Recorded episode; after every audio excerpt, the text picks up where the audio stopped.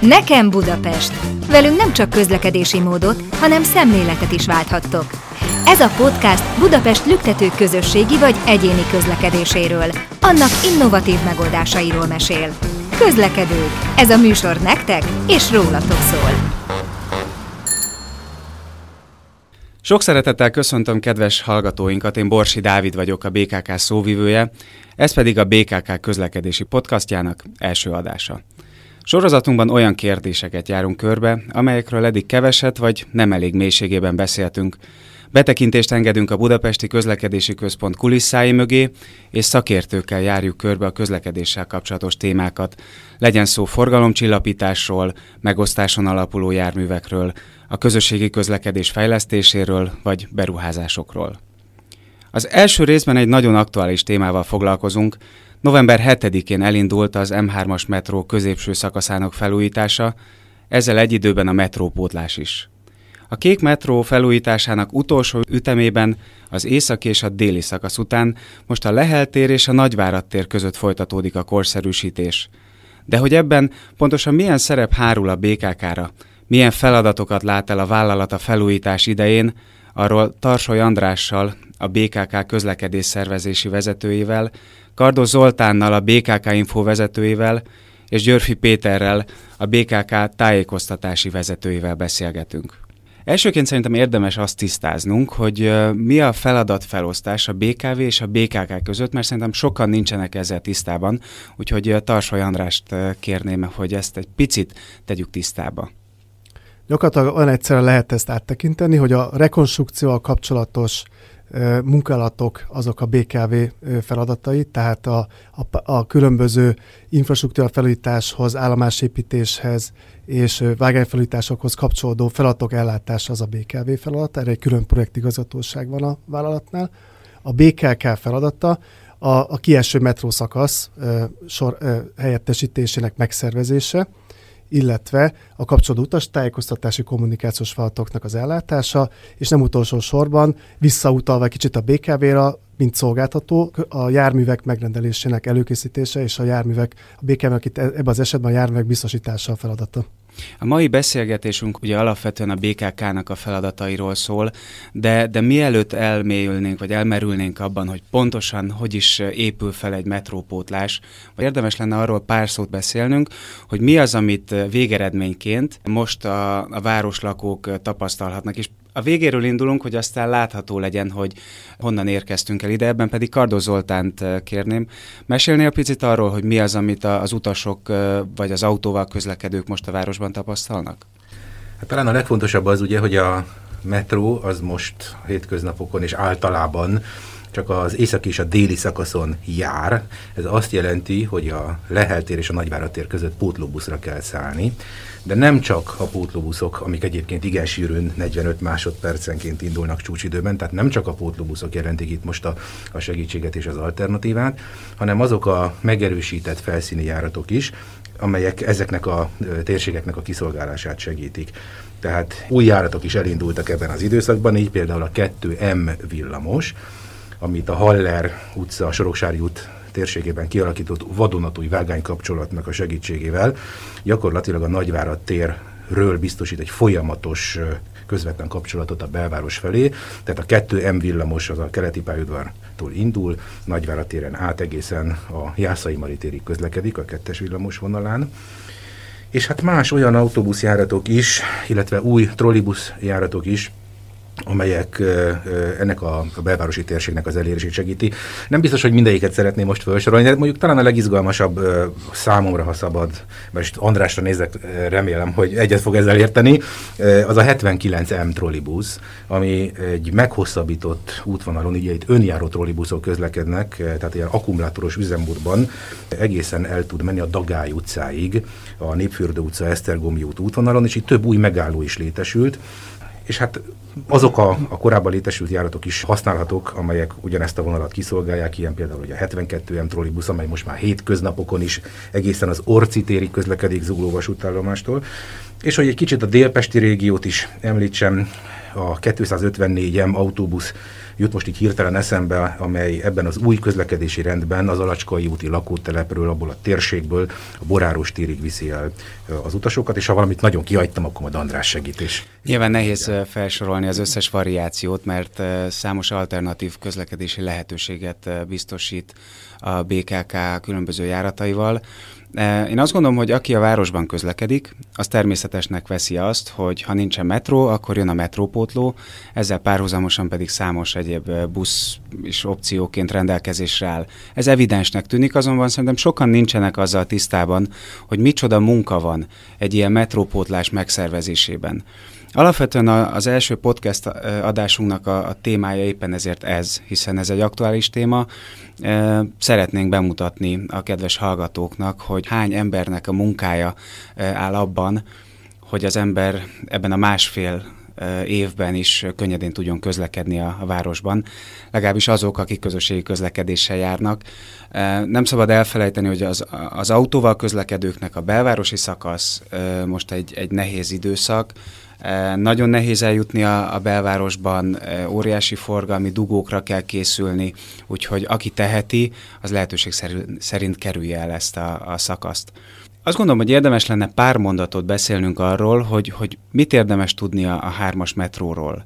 Hányan közlekednek vele, mi a szerepe Budapest közösségi közlekedésének az életében? András, hozzád fordulok ezzel a kérdéssel. Gyakorlatilag a kérdés az, hogy miért ülünk most itt, és miért különleges ez a feladat. Azért, mert nem ülnénk itt akkor, hogyha egy 51-es villamos, vagy egy kisforgalmi villamos pótlását készíti elő a közlekedés szervező, hanem itt egy olyan nagy kapacitású, nagy utasforgalmú metró, a főváros egyik legjelentősebb, sőt mondhatom, hogy az ország legnagyobb utasforgalmú kötöttpályás hálózati eszközének pótlását kellett előkészíteni, és gyakorlatilag ezért ülünk itt, hogy ezt egy kicsit bemutassuk a hallgatóknak is, hogy, hogy mi minden áll a háttérben. Néhány statisztikai adat azoknak, akik ezt esetleg még nem olvasták volna a hírekben, vagy a különböző sajtó megjelenésekben, hogy gyakorlatilag a hármas metra legnagyobb ut, utasforgalmú kötött pályás közlekedési eszköz Magyarországon, 500 ezer felszálló utasa van békeidőben egy, egy normál munkalapon, és ez azt jelenti, hogy a csúcskeresztmetszetein, tehát a csúcskeresztmetszetet azt értjük, ahol a legtöbb utas utazik az adott keresztmetszeten. A reggeli csúcsidőben 14-15 ezer utas utazik irányonként és óránként. Hogyha ezt mi úgy ö, biztosítanánk ennek a helyettesítését, mint egy normál villamos vágányzárnál, ahol az az eljárás, hogy egyszer elindítunk egy pótlóbuszt, és a villamos helyett az utasok azt látják, hogy jönnek a pótlóbuszok. Itt miért nem lehet ezt megcsinálni, és milyen egyéb intézkedések kellenek ahhoz, hogy a hármas metró helyettesítése az sikeresen történjen, mert azért tegyük hozzá, hogy a harmadik lezárt szakasz tapasztalata is azt lehet elmondani, hogy a metrópótlás sikeresen elindult a középső szakaszon is, és fennakadások nélkül jól működik. Gyakorlatilag, ha mi ezt a 15 ezer utas egy kis szakmai kulissza a háttérben, el, el szeretnénk buszokkal szállítani a metró fölött, az azt jelenteni, hogy 20 másodpercenként kéne csuklós buszokat indítani egymást követően. Ez azt jelenteni, hogy 160 csuklós busznak kéne óránként egymás után indulni. Azt nyilván mindenki el tudja képzelni, főleg itt a belvárosi forgatagban, ez, ez fizikai képtelenség ennyi autóbuszt áttenni. És majd mindjárt kiderül, hogy miért, honnan jött ez a 45 másodperc, amit remélem a rádióhallgatók már kívülről ismernek még miért ebbe belemegyünk, meg fölteszem azt a két pontot, hogy mi itt a két kihívás ebbe a, ebbe a feladatban. Egyrészt, hogy olyan közlekedési rendet alakítsunk ki, ami az utasok elszállítását maximálisan biztosítja, és ebbe beletartozik, ahogy már Kardos Zoltán elmondta a részleteket is, az, hogy van egy metrópótló autóbusz, és vannak alternatív nyomvonalak, amelyek megerősítése kerültek. Másrészt pedig, hogy olyan közlekedési körülményeket biztosítsunk, ami biztosítja azt, hogy a metrópótló buszok zavartalanul és folyamatosan tudjanak haladni, és lehetőleg a város életese álljon meg az autós közlekedés szempontjából. És ugye jön a kérdés, hogy ezt hogy lehet akkor megoldani? Ezt pedig úgy lehet megoldani, hogy és azokhoz a megoldásokhoz nyúltunk, amelyeket már éjszakon és a déli metrópótlása során már bevált módon alkalmaztunk. Ugye egyrészt van egy 45 másodperces pótlóbusz a felszínen, ami a metró lezárt állomásai fölött közlekedik. Csak arra, miért pont 45 másodperc? Azért 45 másodperc, mert 90 másodpercenként ad zöldet a jelzőlámpák többsége a, a városban, és ehhez igazodik az, hogy a közút maximális kapacitását kihasználva egy zöld lámpán két autóbusz áthaladjon, és a megállóhelyek kapacitását is végbe véve, ezek folyamatosan tudjanak haladni, innen jött ki ez a, ez a bűvös szám a pótlóbuszok közlekedéssel kapcsolatban, és gyakorlatilag a metrópótló buszok mellett altető nyomvonalak megerősítésére kerül sor, amit meg úgy lehet röviden szakmai háttérként megvilágítva bemutatni, hogy azok a útvonalakról beszélünk, amelyek a metró létesítés előtt is már működtek. Tehát ha kinézünk Délpestre, akkor Soroksári út egy alternatív nyomvonal a Soroksári és Pesterzsébeti lakóknak. De amíg nem volt metró, addig egy természetes nyomvonala volt, hogy a Soroksári úton egyenesen a belváros vele közlekednek. És amikor elkészült a metró a 70-es, 80-as években, akkor a akkori hálózatszervezés azt az elvet követte nagyon helyesen, hogy minél több árat csatlakozzon a metróhoz, azért is vannak a metrón egyébként ennyien. Viszont ilyen esetekben, amikor a metrót kizárjuk, akkor pont ellenkező hatás van, tehát gyakorlatilag a korábbi útvonalak, amik a metró előtt fontosak voltak, azok értékelődnek föl, tehát gyakorlatilag így áll össze az a, az a közlekedési rend, amit most a metró középső szakaszának pótlásakor is alkalmaz a közlekedés szervező. Alapvetően itt a középső szakasz esetében nyilván már egy északi és egy déli, lesz, eh, déli szakasz lezárása után mondhatjuk azt, hogy komoly rutinnal vágtatok bele ebbe a középső szakasz pótlásba. Hát mégis azt gondolom, hogy mindhárom közül ez volt az egyik legbonyolultabb feladat. Eh, mesélnél arról, hogy hogyan indul el egyáltalán a metrópótlás, vagy a, a különböző alternatív eh, lehetőségeknek a, a felépítése, mert azt gondolom, hogy ez egy hónapokon át tartó munka, amit szerintem sokan el sem tudnak képzelni, hogy hogyan áll össze. Igen, tehát ahogy elmondtam, két nagy eleme van a metrópótlásnak, magának, maga a metrópótló autóbuszok és az altető nyomvonalaknak a megerősítés. Először számos utasszámlást tartunk a város különböző pontjain, és fölmérjük azokat az utazási irányokat, azokat az utazási ö, adatokat, amelyek alapján összeáll az a közlekedési terv, ami a metrópótlás során alkalmazunk.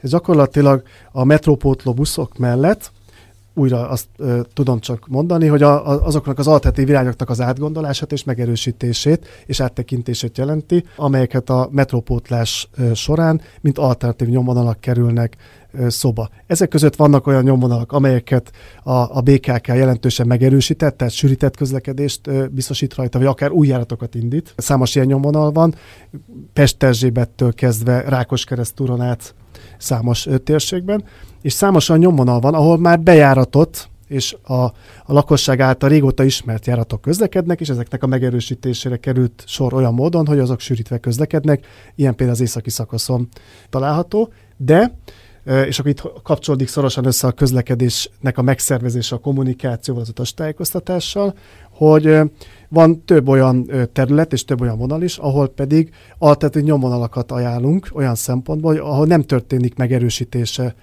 vagy új járatindítás az adott szakasznak, hanem azt mondjuk, a, azt kommunikáljuk az utasok fele, hogy használják azt az irányt, Ilyet például Óbudán tudok mondani, konkrét példát, hogy a Szentendre hév utasainak azt mondjuk, hogy, hogy ne szálljanak le az Árpád innen, és menjenek át Pestre, és tovább folytatva az útjukat az M3-as metróval, illetve hát most a pótlóval, hanem utazzanak tovább a hévvel, és, és a Battyány téren, vagy a, a Margit hídnál tudnak átszállni olyan járatokra, amelyek a belvárosba viszik őket, és így el tudják kerülni a metrópótló buszoknak a, a közlekedését.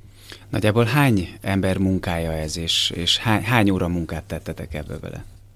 Gyakorlatilag ez egy hosszú folyamat, amíg ez, a, ez az egész közlekedési terv előkészül. Ez körülbelül egy 50-60 munkatársnak, emzel mérnöknek, a, a cég különböző területen dolgozó munkatársnak a, a feladata, akik szigorúan ez a feladathoz hozzákapcsolnak, de hát itt azért hozzá lehet tenni számos olyan munkatársat még, akik ebbe közreműködtek, és közreműködnek, de ők mondjuk egy olyan szegmensét végzik el, el ennek a feladatnak, Gondolok itt például a kereskedelemnek azoknak a feladataira, hogy a jegyautomatáknak a, az áthelyezése, akik, akik ezt a feladatot látják el.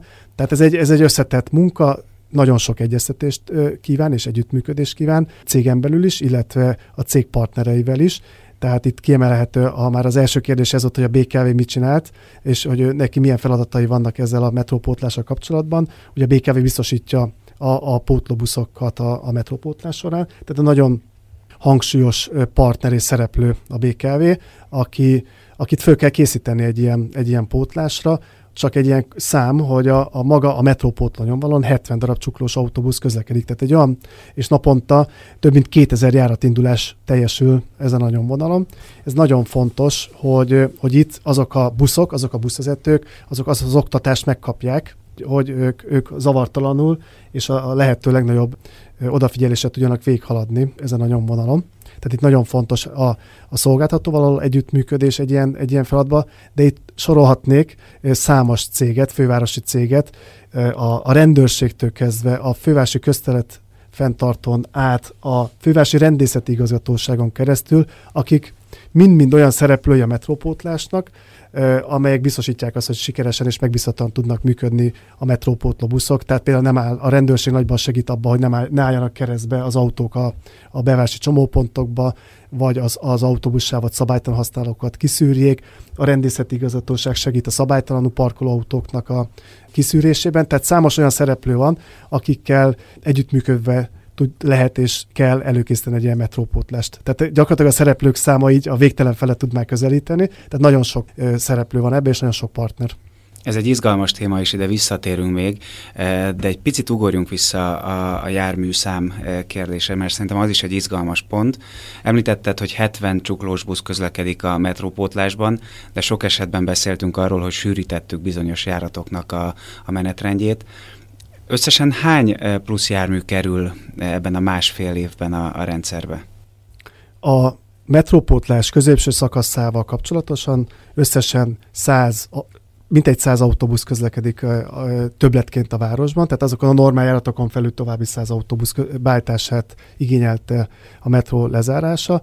E, ebből 70 közlekedik a metrópótló nyomvonalon, és a további 30 jármű az az alternatív nyomvonalak sűrítését segíti gyakorlatilag így áll össze ez a jármű, illetve nem szabad kihagyni a, a villamos se. Ugye indult, Kardos úr már elmondta, hogy egy új, a Haller Deltán induló új kettő M jelzésű villamos segíti, mint alternatív nyomvonal egyébként a, a közlekedőket a belvárosban, de az egyes villamos is megerősítése került, tehát itt is mintegy tíz villamos szerevény beállítására került sor ezeken a, ezeken a nyomvonalakon, illetve a trollibuszok is fejlesztésre kerültek a belvárosi szakaszon. Talán az még egy érdekes adat, hogy a, a metrópótló buszok közlekedését, azon kívül, hogy ott 2000 járat induláson, amit már említettem egy nap, mindenképpen buszsávokkal és egyéb forgalomtechnikai intézkedésekkel előnybe kell részesíteni, mert különben nem tudnak egy, egy belvárosi forgalomban előnybe nélkül közlekedni. Ez lett volna egyébként a következő kérdésem, mert ez egy dolog, hogy mi kitaláljuk, hogy hogy zajlik a metrópótlás, ám ennek meg is kell teremteni a feltételeit. Én azt gondolom, hogy nyilván az északi és déli szakaszon, ahol most sűrítettük a járatokat, ott egyéb beavatkozásra nem nagyon volt szükség, ám a belső, belső szakaszon biztos, hogy olyan feltételeket kellett teremteni, ami lehetőséget ad a 45 másodperces követésre. Erről mesélsz nekünk egy kicsit, hogy ilyenkor milyen szempontokat kell, vagy ilyen szempontból miket kell figyelembe venni? Igen, tehát a, a, hogy az elején is mondtam, az egyik nagy feladat volt, hogy olyan közlekedési rend alakuljon ki, ami biztosítja utasok magas színvonalú elszállítását, másrészt pedig, hogy biztosítani kell a pótlóbuszoknak az akadálytalan közlekedését. Mi minden kellett ahhoz, hogy ezek az akadálytalanul tudjanak haladni, és, és ahogy látjuk egyébként akadálytalanul is közlekednek ezek a járatok. Gyakorlatilag egy nagyon széles körű műszaki felkészülés előzte meg a, pótl- a pótlás elindulását. Gyakorlatilag, hát aki látja, és a belvárosban közlekedik, hogy, hogy számos új megállóhely épült ki a metrópótlóbuszok számára, de gyakorlatilag tételesen át lett nézve, és itt is köszön, köszönjük az együttműködést a, a közműcégeknek, a, gyakorlatilag a csatorna fedlapok, hogy ez, az ilyen intenzív buszterhelés ne eredményezze azt, hogy, hogy itt ilyen közmű problémák keletkezzenek. A buszok közlekedését forramtechnikai intézkedések segítik. Számos jelzőlámpa csomópontban módosították a szakemberek a, az ott működő jelzőlámpa programot a, a buszok közlekedésének segítése érdekében, illetve a lehet és a Nagyvárat tér közötti szakaszon egy 13 kilométernyi buszsáv került kiépítésre és felfestésre, ami a legnagyobb segítsége a buszok akadálytalan közlekedésének. Ami még itt érdekesség, a buszok közlekedésével, tehát ahhoz, hogy, hogy, hogy a buszsában ne is parkoljon autó, és hogy mindenki értesüljön arról, hogy, hogy itt metrópótló buszok fognak közlekedni, és ilyen intenzív sűrűséggel, olyan ö, ö, lokális ö, tájékoztatást is végeztünk, hogy gyakorlatilag készítettünk egy olyan szolgáltat, amit a, az útvonal mentén, a metrópótló busz útvonal mentén minden egyes üzletbe és minden egyes uh, helyi érintett uh, postájába bedobtunk, és, és, és gyakorlatilag ezt egy olyan munkatárs végezte, aki át is adta ezt a szolnyagot, és be tudta gyűjteni a tapasztalatokat is a indulás előtt, és ezt, ezt nagyon pozitívan fogadták a útvonal mentén levő üzletek, mivel első kézről kaptak információt arról, hogy mi vár rájuk, aki esetleg nem hallotta volna a hírekben, hogy egy ilyen metrópótlás lesz, azt is külön direktbe tájékoztattuk, hogy segítse azzal a metrópótló buszok közlekedését, hogy úgy szervezi az üzleti életét, hogy az áruszállítás, az egyéb körülményeket annak megfelelően szervezi át, vagy ö, biztosítja. És nagyon fontos itt, amit már említettem, az, hogy nagyon jó az együttműködésünk a BRFK-val és a Förivel, Fővárosi Rendészeti Igazgatóság munkatársaival, akik nélkül nem tudott volna akik nagyon nagy segítséget adtak ahhoz, hogy a Metropotló busz ilyen jól tudjon működni már az első napokban is. Nyilván az a cél, hogy olyan forgalomtechnika alakuljon ki, amit egyébként folyamatosan csiszolunk, és folyamatosan történnek benne azok a finom hangolások, amelyek az első pár nap tapasztalat alapján kijöttek, hogy minél kevesebb helyszíni élő erővel sikerüljön a metrópótlást ezen a másfél éves időszakon is üzemeltetni. Mik a kritikus pontjai egyébként a metrópótlás belvárosi szakaszának? A, a metrópótlás kritikus pontjait szerintem e, e, mindenki fel tudná sorolni, azok a keresztmetszetek, azok a csomópontok, ahol két nagyforgalmú út e, találkozik, ez a, ez a Korvin negyed, a, a Kálvin tér, e, az Asztória, a, az András út, Balcsi útnak a csomópont és a nyugati tér, ahol elsősorban az a probléma, és ezúton is kérjük a, az autósokat, hogy lehetőség szerint ne álljanak keresztbe a metrópótló autóbuszokat, illetve a csomópontokban, ahol nyilván egy, egy erős keresztirányú forgalom is van, és itt olyan megoldásokat kellett kitalálni, ami, ami azon kívül, hogy biztosítja a metrópótló buszok közlekedését, biztosítja azt is, hogy keresztirányba is azért lehessen haladni a város útjain.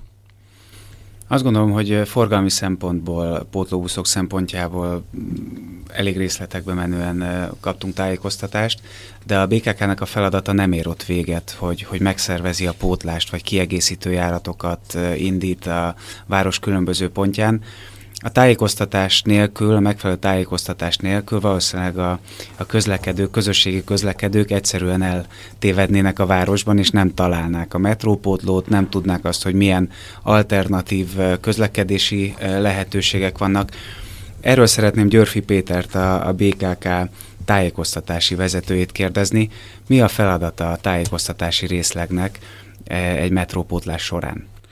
Igazad van, Dávid. Az elsődleges cél, hogy ne tévedjen el senki, és mindenki célirányosan, ahogy a napi ö, rutinjából adódóan megszokhatta a közlekedését és a viszonylagos gyors ö, továbbjutását az A és a B pont között. Ezt próbáljuk nekik biztosítani, ezt próbáljuk nekik ö, mindennaposan, minden egyes viszonylatra, ami a metrópótlás segíti, a rendelkezésükre bocsátani. Ez egy nagyon fontos misszió, amit már hosszú évek óta ugye a BKK mm, feladatként támasztott maga elé, hiszen látta, hogy mekkora mennyiségű embert kell mindennaposan mobilizálni a városon belül, és ezeket a ilyen nagy volumenű projekteket, mint a metrópótlás is, vagy akár egy nagykörúti nyári vágányzár, elengedhetetlen, hogy olyan mennyiségű információ csomaggal lássuk el, ami mindenki számára segíti a mindennapos utazást és a továbbjutást. Hogy képzeljük el ezt a folyamatot? Mert ugye az utazó mit lát, hogy megérkezik mondjuk a Kávin térre, és látja a matricát a talajon. Hogy kerül ez oda? Milyen szempontok alapján alakítjátok ki a tájékoztatási folyamatot? Mik azok a lépcsőfokok, amik elvezetnek odáig, hogy felkerül ez a bizonyos matrica a talajra?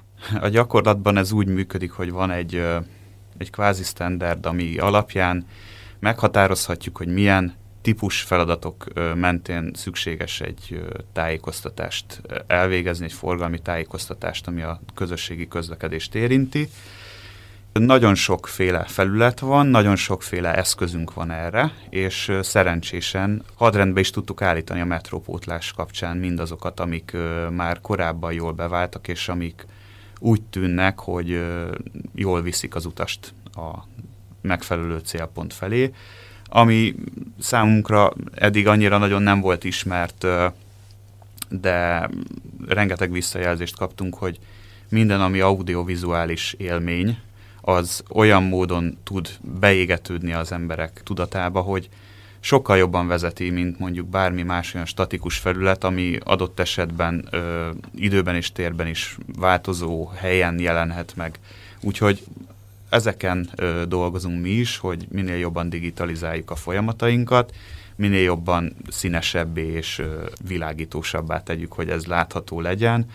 Nyilván nem a paddomaticákra gondolok, amikor flu- fluoreszkáló elemként jelennek meg, de alapvetéseiben az is egy olyan nagyon fontos elem, amivel szűnyegszerűen mutathatjuk meg a szükséges irányokat. Tehát a metrópótló autóbusz az elég beszédes már a felszínen, de egy aluljáróban azért, ö, ahol nagyon sokféle kiárati ág ö, van, nem egyértelműen ö, látszik, hogy hol és milyen módon kell, hogy megjelenjen. Van egy statisztikád arra vonatkozóan, hogy összesen hány matricát, tájékoztatót helyeztetek el a városban? Van egy statisztikám, csak arra kérek mindenkit, hogy ne vegye ezt kőkeményen, ezeket a számértékeket. A lábon álló táblák, amik megállító, emberméretű, embermagasságú táblák, 46 darab van kint most a metrópótlás területén. Ezek közül 92 olyan grafika készült, ami kicsit ilyen speciális megállóhelyi szinten is plusz információkat biztosít, tehát az főleg az alternatív járatoknak a bemutatását. Ez nyilvánvalóan ugye az adott csomópontban, vagy az, annak közelében elérhető alternatív járatokat próbálja felsorolni. És hogyha azt nézzük, akkor azt szerint is differenciált, hogy ha mondjuk egy aluljáróban található az a lábon álló tábla, akkor melyik kijáratot kell ö, figyelembe venni, amikor az adott ö, járat megközelítését kell bemutatnunk. Vagy annak függvényében, hogyha a felszínen van ez a tábla, akkor, akkor nyilvánvalóvá tegyük azt a pontot, jól megfogalmazottan, jól körülírtan, hogy mindenki számára érthető legyen. Tehát emiatt többféle differencia létezik, de alapvetéseiben ugyanazokkal az üzenet halmazokkal találkoznak. A már előbb említett padlómatricából 12 félét készítettünk, itt is dedikáltan ugye a metrópótlásban résztvevő ö, járatok bemutatására, ebből 300 darab, ne számolja meg senki. Bár aki megszámolja, az kap egy csokit tőlünk a Rumbach Centerben. A, ezeket a tájékoztatási elemeket kivéve még találhatók például a Deák Ferenc tér felszíni csomópontban olyan irányító táblák, amik a megváltozott és lezárt ö, állomási bejárat, ö, a Károly körút felüli bejárat miatt ö, kicsit egyértelműsítik, hogy akik eddig a felszín alatt közlekedtek, és nem voltak annyira tisztában vele, hogy mi, mi zajlik ott felszínen fent, jobban láthassák, hogy hol is van az a metróállomási bejárat, ahol ők a az egyes, illetve a kettes metróvonalra át tudnak szállni. Ez a tábla rendszer, ez 56 darab helyszíre kihelyezett táblát jelent, különféle irányokkal. Itt fontos megjegyezni azt, hogy próbáljuk egy picit a jelenlegi járványügyi helyzetre volt tekintettel azt szerint is szegmentálni ezt a bejárati megjelölést, hogy jelenleg a Deák Ferenc téren a nagy átszállási csomópontban két helyen lehet az M1 és az M2 vonalra eljutni. Egyrészt az Erzsébet tér felől, ott ugye az M1-es metróval utazók ismerhetik jobban ezt a, ezt a bejárati részt, illetve a Sütő utca, ahol a Sétál utca felüli részen található egy ö, ö, lejárat. A viszonylag a szűkebb keresztmetszet miatt, meg a nagyobb át, szálló forgalomra való tekintettel igyekeztünk úgy megalkotni a tájékoztatást, hogy ö, aki kifejezetten az egyes vonalra, vagy kifejezetten a kettes vonalra megy, azokat egyik, illetve másik pontba vezéreljük, pontosan abból kifolyólag, hogy elkerüljük a csúcsforgalmi időszakban a tumultust. Rengeteg ö, más egyéb ö, felület is van, ami a utastájékoztatás segíti. Beszélhetünk itt a jármű térben elhelyezett vonalcsíkokról. Ezeket ugye a metró kocsik ajtai fölött, bent a járműtéreben találják az utasok, elég beszédes, elég jól látható felület. Négyzetméterben nem tudnám kifejezni azt a mennyiséget, ami ehhez készült, de azzal együtt, hogy a kombinó villamosokra is kikerültek ezek a megújított vonalcsíkok, ez 5030 darab nagyméretű matricát jelent. Ez a BKV részére egy óriási nagy feladat, és mert hogy ezt ők nyilván egyesével ragasztják fel a Hát feltételezem, igen, még azt a technológiát nem, nem, nem, nem láttuk magunk előtt, amit kitaláltak volna arra, hogy ezt valahogy gyorsabban is és életszerűbben is elő lehet hozni. A matek hamar megvan, hogyha mindenki tudja, hogy a hármas metró üzemelő szakaszán a 6 darab kocsiban, hány darab ajtó van A és B oldalon, akkor össze lehet gondolni, hogy éppen mennyi olyan felület szükséges még, plusz ugye a kombinó és a kombinó villamosokra is, ami, ami, ami ezt a mennyiséget kihozza. Továbbá vannak még egyéb olyan villamosok, illetve trolli és autóbuszok, autóbuszvonalak is, ahol járműtáblák is segítik a digitális ö, kijelzők mellett a, a, az utasokat. Ezeken bent a járművön belül utazva, ha valaki ennek a vonalába ér, akkor láthatja az útvonalon lévő megállóhelyeket, átszállási kapcsolatokat. Ezek is segíthetik a mindennapos közlekedést. Itt szintén egy ezres darabszámot hozzá tudunk tenni. Itt is azt mondom, hogy senkit nem kérek, hogy hogy ezeket ö, hasonlóan számszerűen ellenőrizze, hiszen a forgalomban ennek csak mindig egy töredéke van kint, de ezek a mennyiségek valós mennyiségek. Rengeteg felület, tájékoztatási felület van a már megújított ö, M3-as metroállomásokon is, valamint az M1 és az M2-es és az M4-es vonalakon is.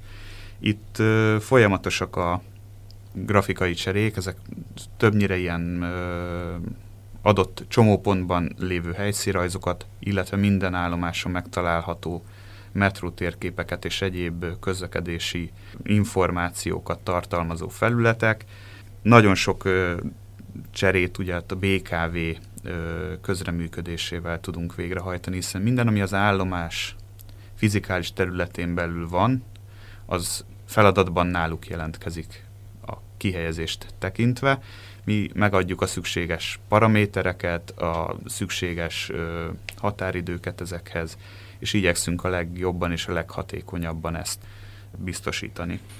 Van még valamit egyébként, amit érdemes lenne elmondani? Hát alapvetően, amiről most itt szó volt, az nagy vonalakban minden, ami ö, kézzel fogható, illetve szemmel látható statikus felület. Ezekhez még számos olyan plusz elem társul, amit ö, rengeteg kolléga segítségével, élőerő bevonásával, illetve az ügyfélközpontokban is terítünk, ezek a kiadványok, szóróanyagok, amik pontosan ezeket a már András által említett alternatív járatokat is bemutatják. Százezer szórólap készült, hogyha jól tudom. Igen, hát most örülök, hogy nem csak nekem kell a számok bűvöletében tájékoztatást adnom, de igen, itt is óriási volumenű, hiszen a napi utazó forgalmat azt már itt imént hallhattuk is, tehát hogyha minden ötödik emberhez el tud jutni egy ilyen tájékoztató felület, akkor bízva abban, hogy nagyon sokakat érint, ugyanúgy el is tud jutni az információ mindenki számára. A papírok, a matricák, a térképek és egyéb matéria mellett azt is fontos megemlíteni, hogy a BKK-nak a kollégái, kb. 100 kolléga osztott az első napokban szórólapot a belvárosi útszakaszon, illetve a belvárosi megállóknál, hogy ezzel is segítsük a tájékozódást. Azt gondolom, hogy a, a tájékoztatásnak egy nagyon fontos lába a BKK Infónak a, a tevékenysége. Erről szeretném egy picit Kardos Zoltánt, a BKK Info vezetőjét kérdezni, hogy mik azok a feladatok, vagy mik azok a, az eszközök, amivel ti tudjátok segíteni a közlekedőket mielőtt a kérdésedre válaszolnék, egy összegyűlt bennem az eddig elhangzott alapján pár dolog, amire azt gondolom, hogy érdemes lehet reagálni, és hát, hogyha ez, ez a kötetlenebb beszélgetés ez erre lehetőséget ad. Az András említette azt a fantasztikus dolgot, hogy szórólapokkal meg előtájékoztatással oda mentek az üzletekbe és végigmentek a vonalon, tehát a pótlásnak az új szakaszán, hogy mire lehet számítani. Szerintem nem menjünk emellett el csak így, mert ez egy nagyon-nagyon különleges dolog, és most rögtön az jutott eszembe, amikor a, a, ugye most egy nagyon különleges vírus pandémiás helyzetben vagyunk, ennek volt egy ilyen első hulláma tavasszal, és az érettségi jut eszembe erről, aminek gyakorlatilag egy-két nappal előtte is nagyon bizonytalan volt, hogy azt mennyire lehet megtartani, online, nem online lesz, nem lesz, aztán kiderült, hogy, hogy mégis lesz, és akkor is a BKK gyakorlatilag kilépve egy kicsit a saját szerepéből kezdeményezőként lépett föl, Andrásra nézek, mert nyilván ő tud erről többet beszélni, de hát gyakorlatilag körbe telefonáltuk az iskolai igazgatókat, bólogat András, hogy ugyan mondják már meg, hogy hány gyerek várható, mikor érkeznek, és ennek alapján tervezte meg a BKK gyakorlatilag féloperatívan azt a menetrendet, amivel az érettségére el tudtuk jutatni a vizsgázódiák. Ez én, én nem emlékszem arra, hogy a fővárosi közösségi közlekedésben gyakorlatilag ilyen interaktív módon tudtunk volna fölkészülni, vagy rákészülni bizonyos változásokra. Ez egy teljesen újszerű dolog, és én ugyanezt a folyamatot látom az M3-as metróval kapcsolatos tájékoztató munkában is. Aztán aztán itt mindig az első tapasztalatok a legizgalmasabbak. A BKK Info általában a, dolgoknak a végén van, a tájékoztatási láncnak a legvégén. Tehát mi vagyunk azok, akik a kollégáimmal együtt a rádióban, élőadásban elmondjuk naponta 75 alkalommal, hogy uh, mi jár, mi nem jár a városban, mire lehet számítani, hol vannak késések, hol vannak torlódások. Uh, ezeben az esetben, a metrópótlás esetében most teljesen máshogy történt. Két héttel a ennek az új ütemnek a bevezetése előtt már megkezdtük a rádiódásokban is az előtájékoztatást, és ez azt jelenti, hogy körülbelül 900 alkalommal egészen a mai napig, ebben már már benne van természetesen a, a november 7-e óta tartó új közlekedési rend is, tehát körülbelül a mai napig 900 alkalommal mondtuk el főváros különböző rádiónak, különböző frekvenciáin, hogy legalább egy mondatban, hogy mire lehet számítani a metrópótlással kapcsolatban a közlekedésben, és ezer fölötti annak a közlekedési információs hírlevélnek a száma, amit ugyanebben a témában kiküldtünk a, a média partnereinknek. Tehát igen, a, itt egy kicsit kilépve a saját, ha úgy teszik, operatív szerepünkből, részt vettünk ennek az előtájékoztatásában is. Valóban az volt a cél, hogy mire eljön ez a bizonyos november 7-e, amikor elkezdődik az M3-as metró középső szakaszának lezárása és ezzel kapcsolatos közlekedési, hát ne nagyon legyen olyan ember, aki nem tudja, hogy mire kell felszállni, vagy mire számítson a városban. És az első tapasztalatokat gondolom egyébként a legfontosabbnak. Az info, tehát a BKK info kifejezetten alkalmas arra, hogy a, ha most azonnal kell üzenni valamit a közlekedőknek, a, az utasoknak, akkor, akkor a saját csatornáinkunk a, a BKK info alkalmazásban, a BKK info Facebook oldalán, a közlekedő közlekedési információs hírlevelekben, az azonnali rádiódásokban nagyon gyorsan tudjuk ezeket az információkat továbbítani, és bizony több alkalommal szükség volt erre most is, megint a kollégákra nézek, deaktéri buszmegállók. Az első egy-két napban ez nem volt teljesen egyértelmű, hiába volt jól kitáblázva, de mindenki a megszokott helyén kereste a metrópotló autóbuszok megállóját, holott ezek adott esetben 100-120 méterrel előrébb voltak találhatók, mint arra sokan számítottak, és erről szólt ekkor az első nap, hogy többször elmondtuk ezt az információt, hogy bizony a leheltér felé az Anker közné lehet felszállni az autóbuszokra, a, az ellenkező irányban, a Nagyváratér felé pedig a Gerlóci utca környékén kell keresni a, a busz megállót. A másik az autósok folyamatos tájékoztatása. Dávid említette is az elején. Talán azt gondolom, hogy ez volt a legnagyobb feladat. Már az elején, vagy a bevezetés, a forgalmi rend bevezetése előtt felhívni az autóval közlekedők figyelmét arra, hogy egyáltalán ne számítsanak arra a kényelmes, jól megszokott közlekedési helyzetre a belvárosi útvonalakon, mint mondjuk az volt november 7 előtt, hiszen ott gyakorlatilag felére csökkent a közúti kapacitás azzal, hogy a, a, a kétszer kétsávos Károly körút, Múzeum körút útvonalon buszsávot jelöltünk ki.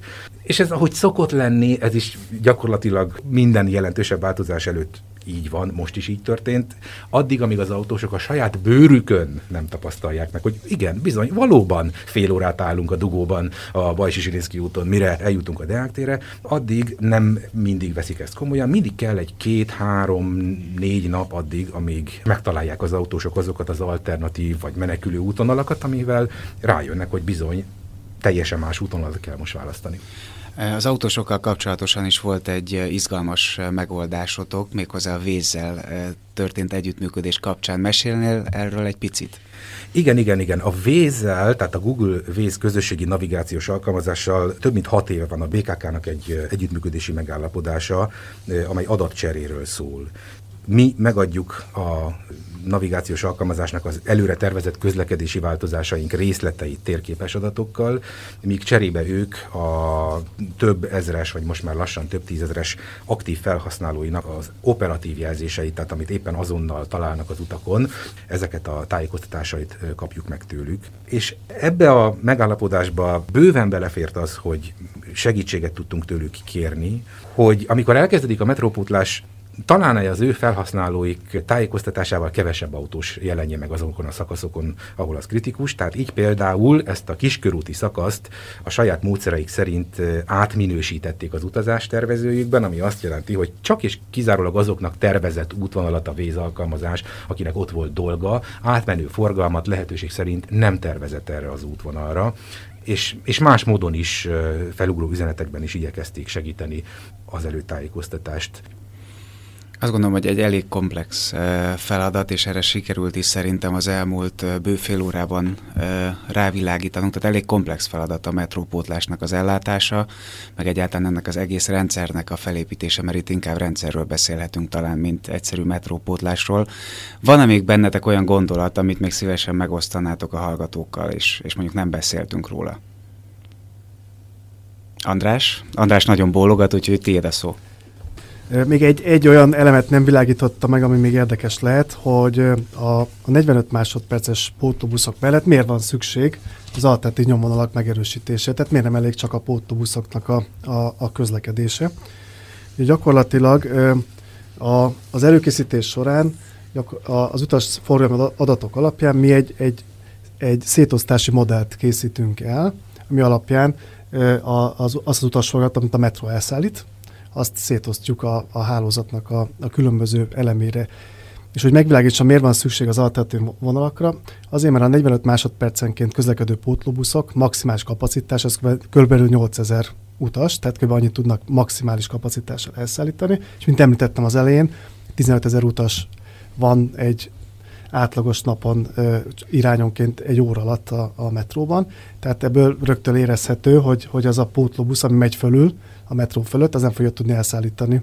Nincs annyi kapacitása. Még egy 45 másodperces közlekedés esetében sem, hogy az összes utast el tudja szállítani, és gyakorlatilag a, a megoldás így ezáltal az, hogy amit tételesen kifejt, kifejtettünk, hogy a metrópótló busz közlekedése mellett egyéb alternatív nyomalakat erősítünk meg, és azt mondjuk az utasoknak, hogy aki teheti, az kerülje el, a metrópótónak a nyomvonalát, a lezárt metrószakasz nyomvonalát, és aki teheti, az az alternatív járatokkal, alternatív irányokban ö, utazzon. És ez egy olyan modell alapján ö, ö, tervezzük meg, ami a metróutasvonalát szétosztja. Gyakorlatilag az a feladat, hogy az utasok egyik fele, az, az, az kerülje el a metrópótlót, és minden olyan közlekedés szervezési intézkedést meg kell ehhez tenni. Ez, ez az életbe így is valósuljon meg, és ez egy olyan komplex feladat, ami a közlekedés megszerzése és a tájékoztatás és a kommunikáció együttesen tud megcsinálni, és ez harmadszóra is sikerült, és sikeresen indult el, és ezúton is köszönjük a budapestieknek, az utazóknak, hogy használják azokat az alternatív vonalakat is, amelyeket ezen okok miatt indított el a BKK. Azt gondolom, hogy ez egy kiváló zárszó volt András részéről. Én annyival egészíteném ki, hogy, hogy tényleg köszönjük és kérjük a türelmét a közlekedőknek. Az autóval közlekedők lehetőség szerint kerüljék el a belvárost, és alternatív közlekedési eszközként ne feledkezzünk meg a kerékpárról, hiszen jó időben tavasztól őszig az is egy remek alternatíva, illetve azt is kiemelhetjük, hogy a belvárosi szakaszokon akár a gyaloglás is felmerülhet opcióként, hiszen két megálló között mindössze 5-6 percnyi távolság van. Ez szinte jó idő esetén könnyen is megtehető gyalogszerrel. Tarsoly Andrásnak, a BKK közlekedés szervezési vezetőjének, Kardos Zoltánnak, a BKK Info vezetőjének, illetve Györfi Péter tájékoztatási vezetőnek köszönöm szépen a mai beszélgetést. Hamarosan érkezünk majd a következő izgalmas témánkkal. Ez volt a Nekem Budapest, a BKK podcastja. Közlekedésen innen és túl. Ha érdekesnek találtátok a beszélgetést, hallgassatok minket legközelebb is. Addig pedig kövessétek a közösségi oldalainkat, hogy első kézből értesüljetek az újdonságokról. Köszönjük figyelmeteket!